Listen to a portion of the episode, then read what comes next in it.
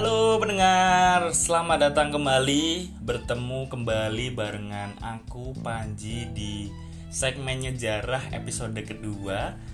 Di segmen ini aku bakal udah masuk ya di materi atau pembahasan sejarah. Kita belajar bareng-bareng di segmen ini. Dan kemarin kan aku udah bikin nih pengantar atau uh, di episode pertama kemarin ya itu tentang keluh kesah belajar sejarah dan gimana cara nyampein produk sejarah dengan enak dan menyenangkan.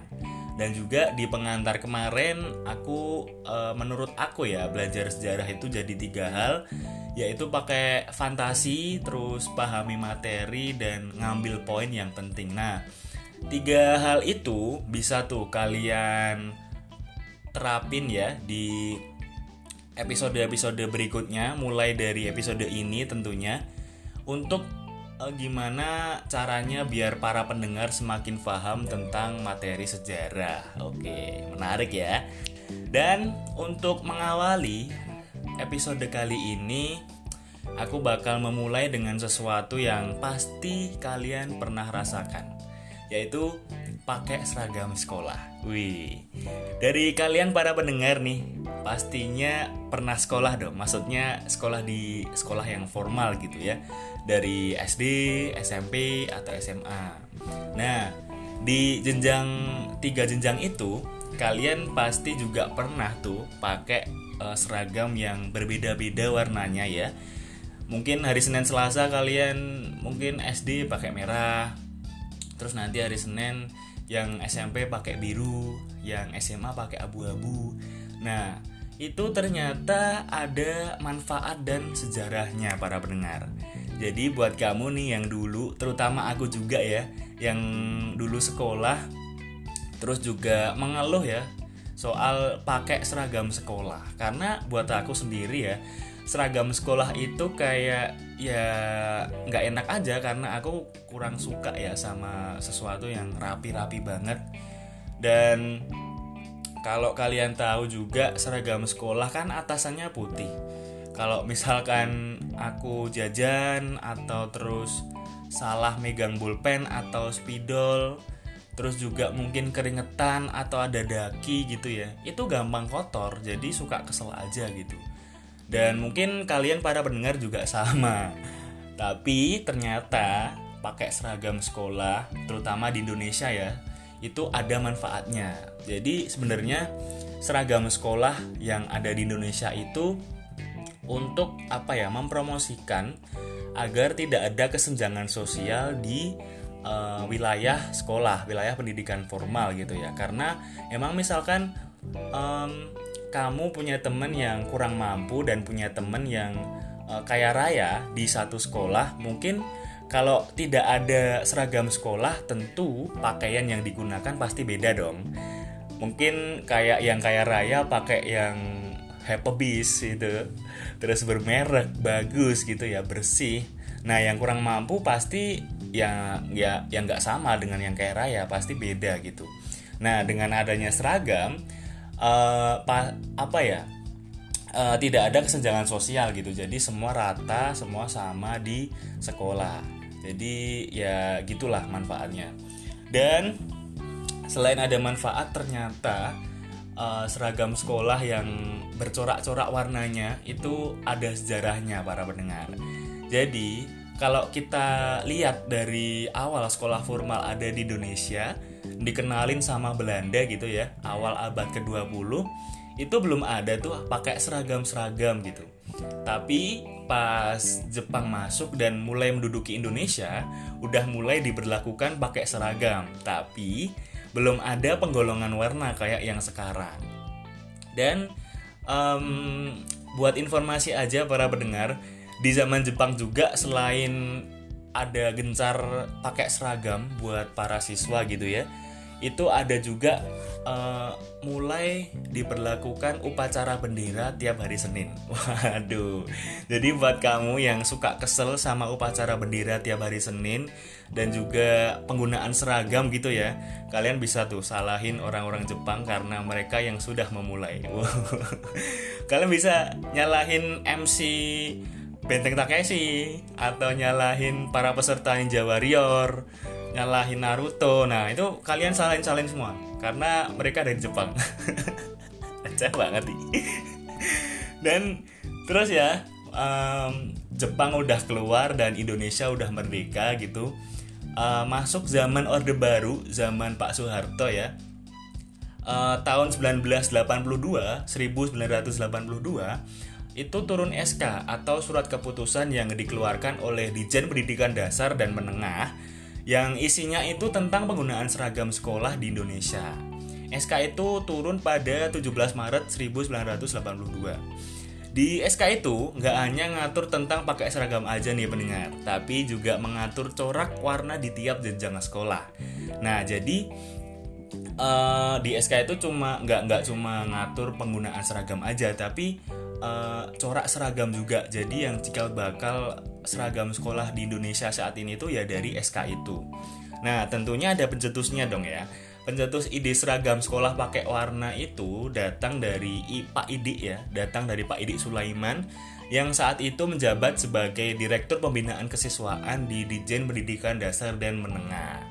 Wah, jadi dulu Pak Idik ya itu mengidekan uh, bikin apa ya seragam sekolah pakai corak warna.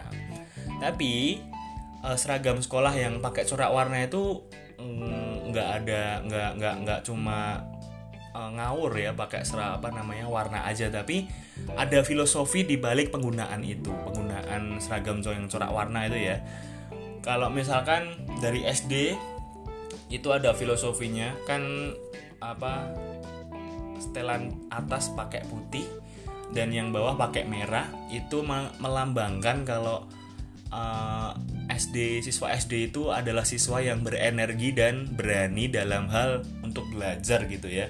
Karena ya seperti layaknya warna merah warna yang uh, mencorong gitu ya mencor men, menyo menyo pokoknya pokoknya wah warna merah gitu.